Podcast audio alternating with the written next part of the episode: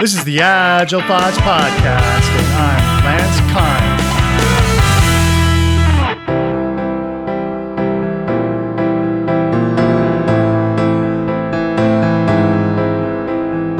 My name's Ron Lichty, and I I transform chaos to clarity in software development and on software development teams.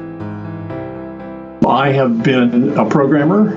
I've been a manager of programmers, a director of engineering, a VP of engineering, a VP of products, and a CTO. And for the last eight years, I've been consulting as an interim, parachuting in as an interim VP of engineering to, to untangle the nuts in software development and make software development hum. This is a continuing episode of a series with Ron Lichty, managing the unmanageable. The series started episode 177. A couple of the interesting things relative to Agile that have come out of the study of product key performance. One of them is around definitions of done. And from the very beginning, when I started learning about Agile myself and then started managing teams in Agile and then started training teams in Agile, it occurred to me that definitions of done were important and that teams needed to create their definitions of done. Teams needed together to define their definitions of done. But that was a belief. I wanted to test that. And, and so we were doing this study of product team performance. And so we didn't ask, do you have one? We asked who wrote it and and if nobody wrote it, then you didn't have one. So that was that was helpful. Uh, and so we, and and we learned, and so it was really interesting because there, there, there was a really strong there were really strong correlations, which is not always true. And not having a definition of done correlated with low performance teams. Wow. Now, having a definition of done did not correlate with being a high performance team. It was definitions of done that were written by the team that correlated with high performance teams. When the team itself talks about what it means to be done, when they talk with each other about it, when they write their definition of done in their own words, when they craft that and put it on their team wall, now, now we're not co located, so we have to find the, the, the virtual version of a team wall.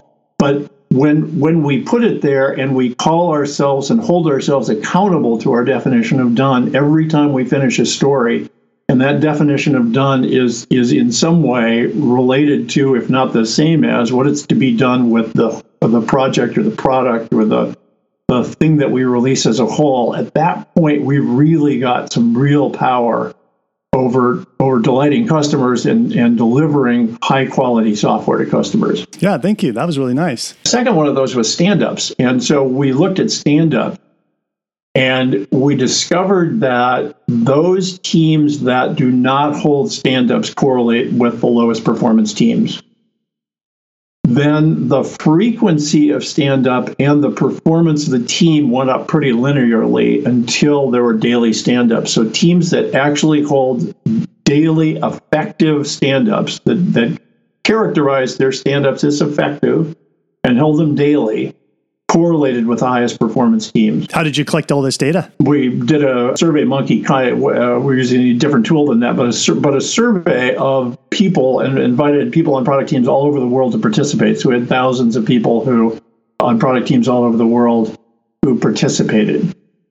You can go to ronlichty.com and there's a page on the study and you can get the, the most recent set of studies as well as my blog posts on what I think are from a from an engineering standpoint. I'm an engineering manager. I'm interested in, and I'm more interested in that than than many of the other aspects of things. What actually stands out for me. And a call to action. What do you what would you hope people do after listening to this podcast? Uh, be wonderful managers. Be be servant leaders. Uh, really support your teams. Really create teamwork. Really allow teamwork to thrive really recognize that software development is a team sport. And where do they get the book? So the book is on Amazon, okay. uh, Managing the Unmanageable. All right. Rules, tools, and insights for managing software people and teams. And uh, yeah, and, and you know all the all of the other places you look for technical books.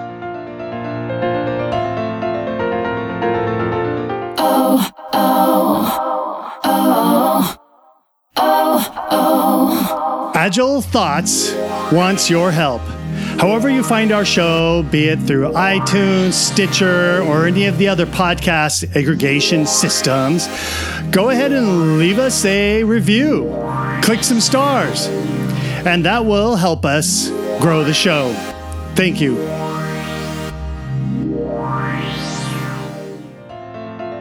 Remember, we've got show notes. Look at your podcast player, and there will be content there for your easy access, in which I put links that are mentioned in the show.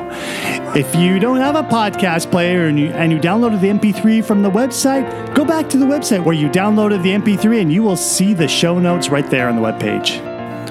If you're like my friend John Toby and you missed the first episode, go to your favorite search engine and type in Lancer Agile Thoughts Unmanageable.